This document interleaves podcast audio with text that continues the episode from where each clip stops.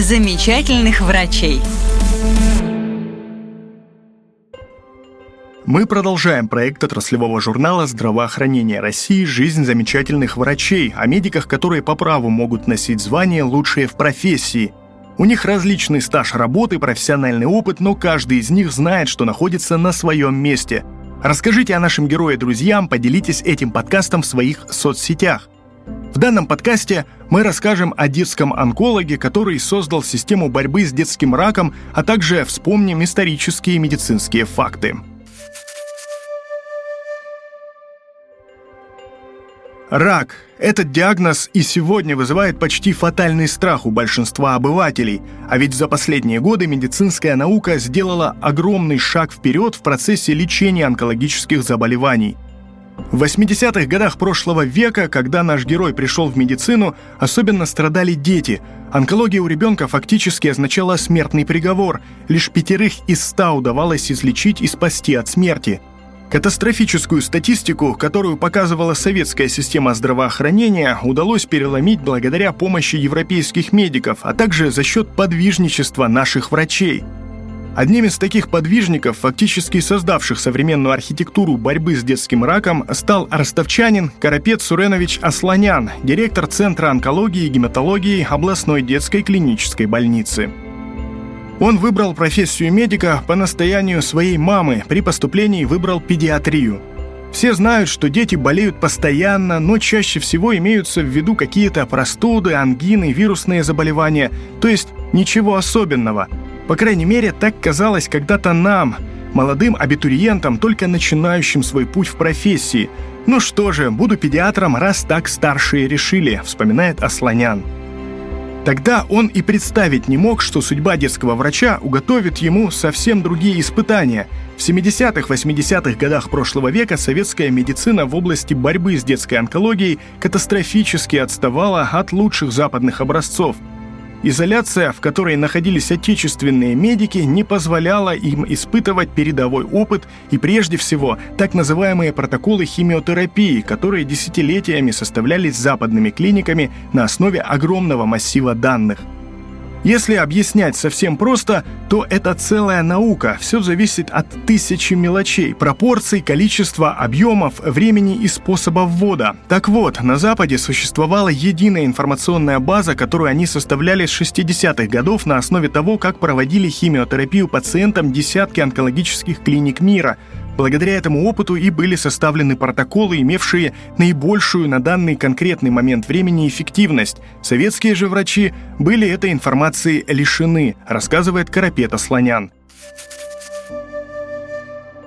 Еще один решающий фактор, в котором отечественная медицина решительно уступала европейской и американской – сопроводительная терапия жизненно важных органов – уже потом, когда советские врачи массово поехали учиться на Запад, они удивлялись, как можно вводить детям такие убийственные дозы химиопрепаратов. Все дело в том, что они широко использовали препараты для дополнительной протекции сердца, печени, почек и других органов. Это позволяло увеличить объем вводимых химиопрепаратов в сотни, в тысячи раз. Конечно, это давало совсем другую эффективность в борьбе со злокачественными новообразованиями – у них уже тогда из 100 больных детей полностью излечивались 70-80, делится врач. Карапета Слонян не говорит о тех детях, которые умерли у него на руках, но помнит каждого, а ведь их были сотни. Это видно по его большим, добрым и немного грустным глазам – Карапет Суренович вспоминает, как много раз возвращался домой с дежурства и обещал, что, проспавшись, придет в больницу только для одного, чтобы написать заявление по собственному желанию. Но потом приходил в отделение, говорил по душам заведующей и оставался, понимая, что уйти – это значит смолодушничать, сдаться – Тогда мы знали, что в западных странах медицина показывает совершенно другие цифры. Там, напротив, большинство детей успешно от рака лечили, и мы были твердо уверены, что когда-то сможем переломить ситуацию и у нас в стране. Эта вера заставляла нас бороться и находить силы не бросить все, говорит Асланян.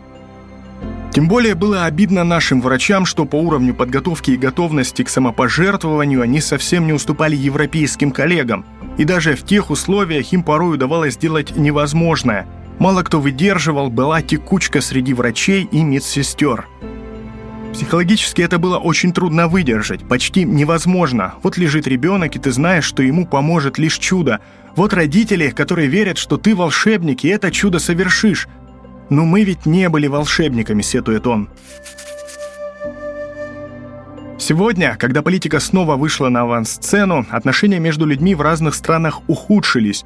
Но были и другие времена, когда в период перестройки отношения с европейскими партнерами были совсем другими – Мало кто из ростовчан знает, что теперь уже знаменитого далеко за пределами региона Центра детской онкологии и гематологии могло и не быть, кабы не помощь простых немецких фрау и геров. Именно обычные жители тогда еще ФРГ собрали 140 миллионов марок для оборудования в городах СССР десятка высокотехнологичных центров детской онкологии.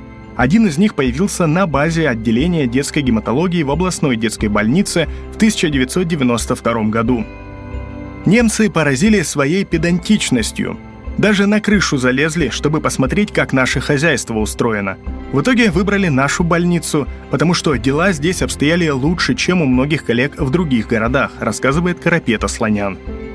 Но самым главным результатом этого проекта для ростовских врачей стала возможность пройти обучение в Германии и наладить связи с немецкими врачами, которая, кстати, тоже была оплачена из средств благотворительного фонда «Кэр Германия». Мы готовились очень тщательно. Полгода я не выпускал из рук учебник немецкого языка. Специально выбрал именно его, потому что медсестры в Германии не владели английским. А важно было общаться именно с ними, с людьми, которые непосредственно работали с больными, постоянно около них находились, своими руками вводили препарат пациентам, дотошно фиксировали малейшие изменения состояния, делится врач. Вооруженные новыми знаниями, ростовчане быстро вывели показатели по лечению детской онкологии на общий мировой уровень.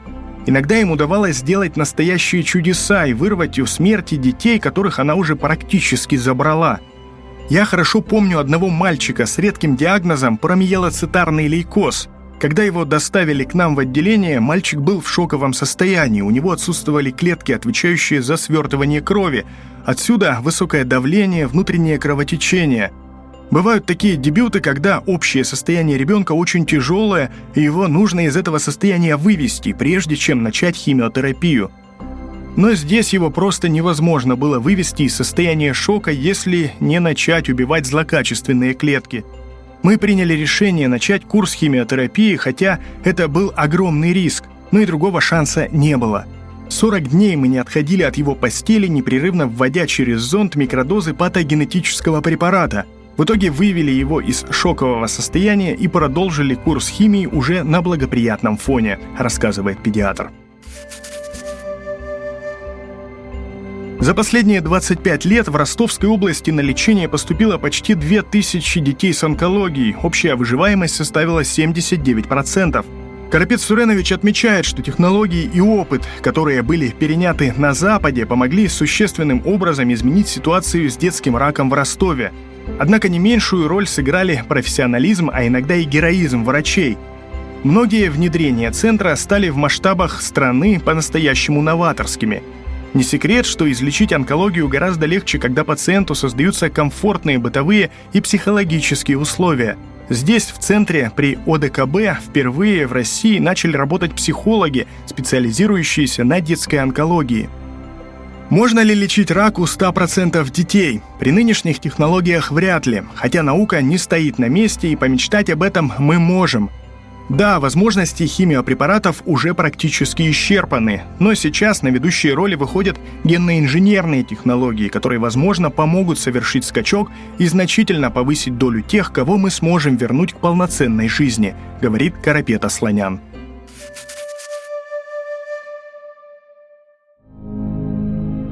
Первые в истории человечества описания злокачественных опухолей были составлены еще древними египтянами, а термин для обозначения болезни – рак – предложил древнегреческий врач Гиппократ. Первые операции по удалению раковых образований проводились примерно с первого века до нашей эры. Впрочем, несмотря на все попытки диагностирования и борьбы с заболеванием, на протяжении многих веков они оставались неудачными – Лишь в конце XVIII века появились четкие и подробные инструкции по удалению разных видов раковых опухолей. А детальное изучение злокачественных образований стало возможным только с появлением первых усовершенствованных микроскопов и развитием патологической анатомии во второй половине XIX века. В начале прошлого столетия врачи приблизились к пониманию процессов, которые вызывают рак. Была раскрыта вирусная природа некоторых сарком, выявлено канцерогенное влияние рентгеновского и ультрафиолетового излучения, началось изучение влияния факторов окружающей среды и образа жизни. На данный момент общепринятой в научных кругах теория образования рака является мутационная теория канцерогенеза – Согласно этой гипотезе, причиной возникновения злокачественных опухолей становятся мутации, накапливаемые в геноме клетки. Доказательством теории мутационного канцерогенеза считается открытие особых клеток – протоонкогенов и генов-супрессоров – для того, чтобы разобраться, что собой представляют эти клетки и каким образом они связаны с образованием рака, необходимо вспомнить, что в подавляющем большинстве случаев злокачественная опухоль возникает всего лишь из одной клетки с мутировавшим геномом. На данный момент ученым известно несколько десятков генов, которые при мутации начинают вырабатывать вызывающие рак белки. Такие гены называются онкогенами, а многие противораковые лекарства направлены на подавление их работы.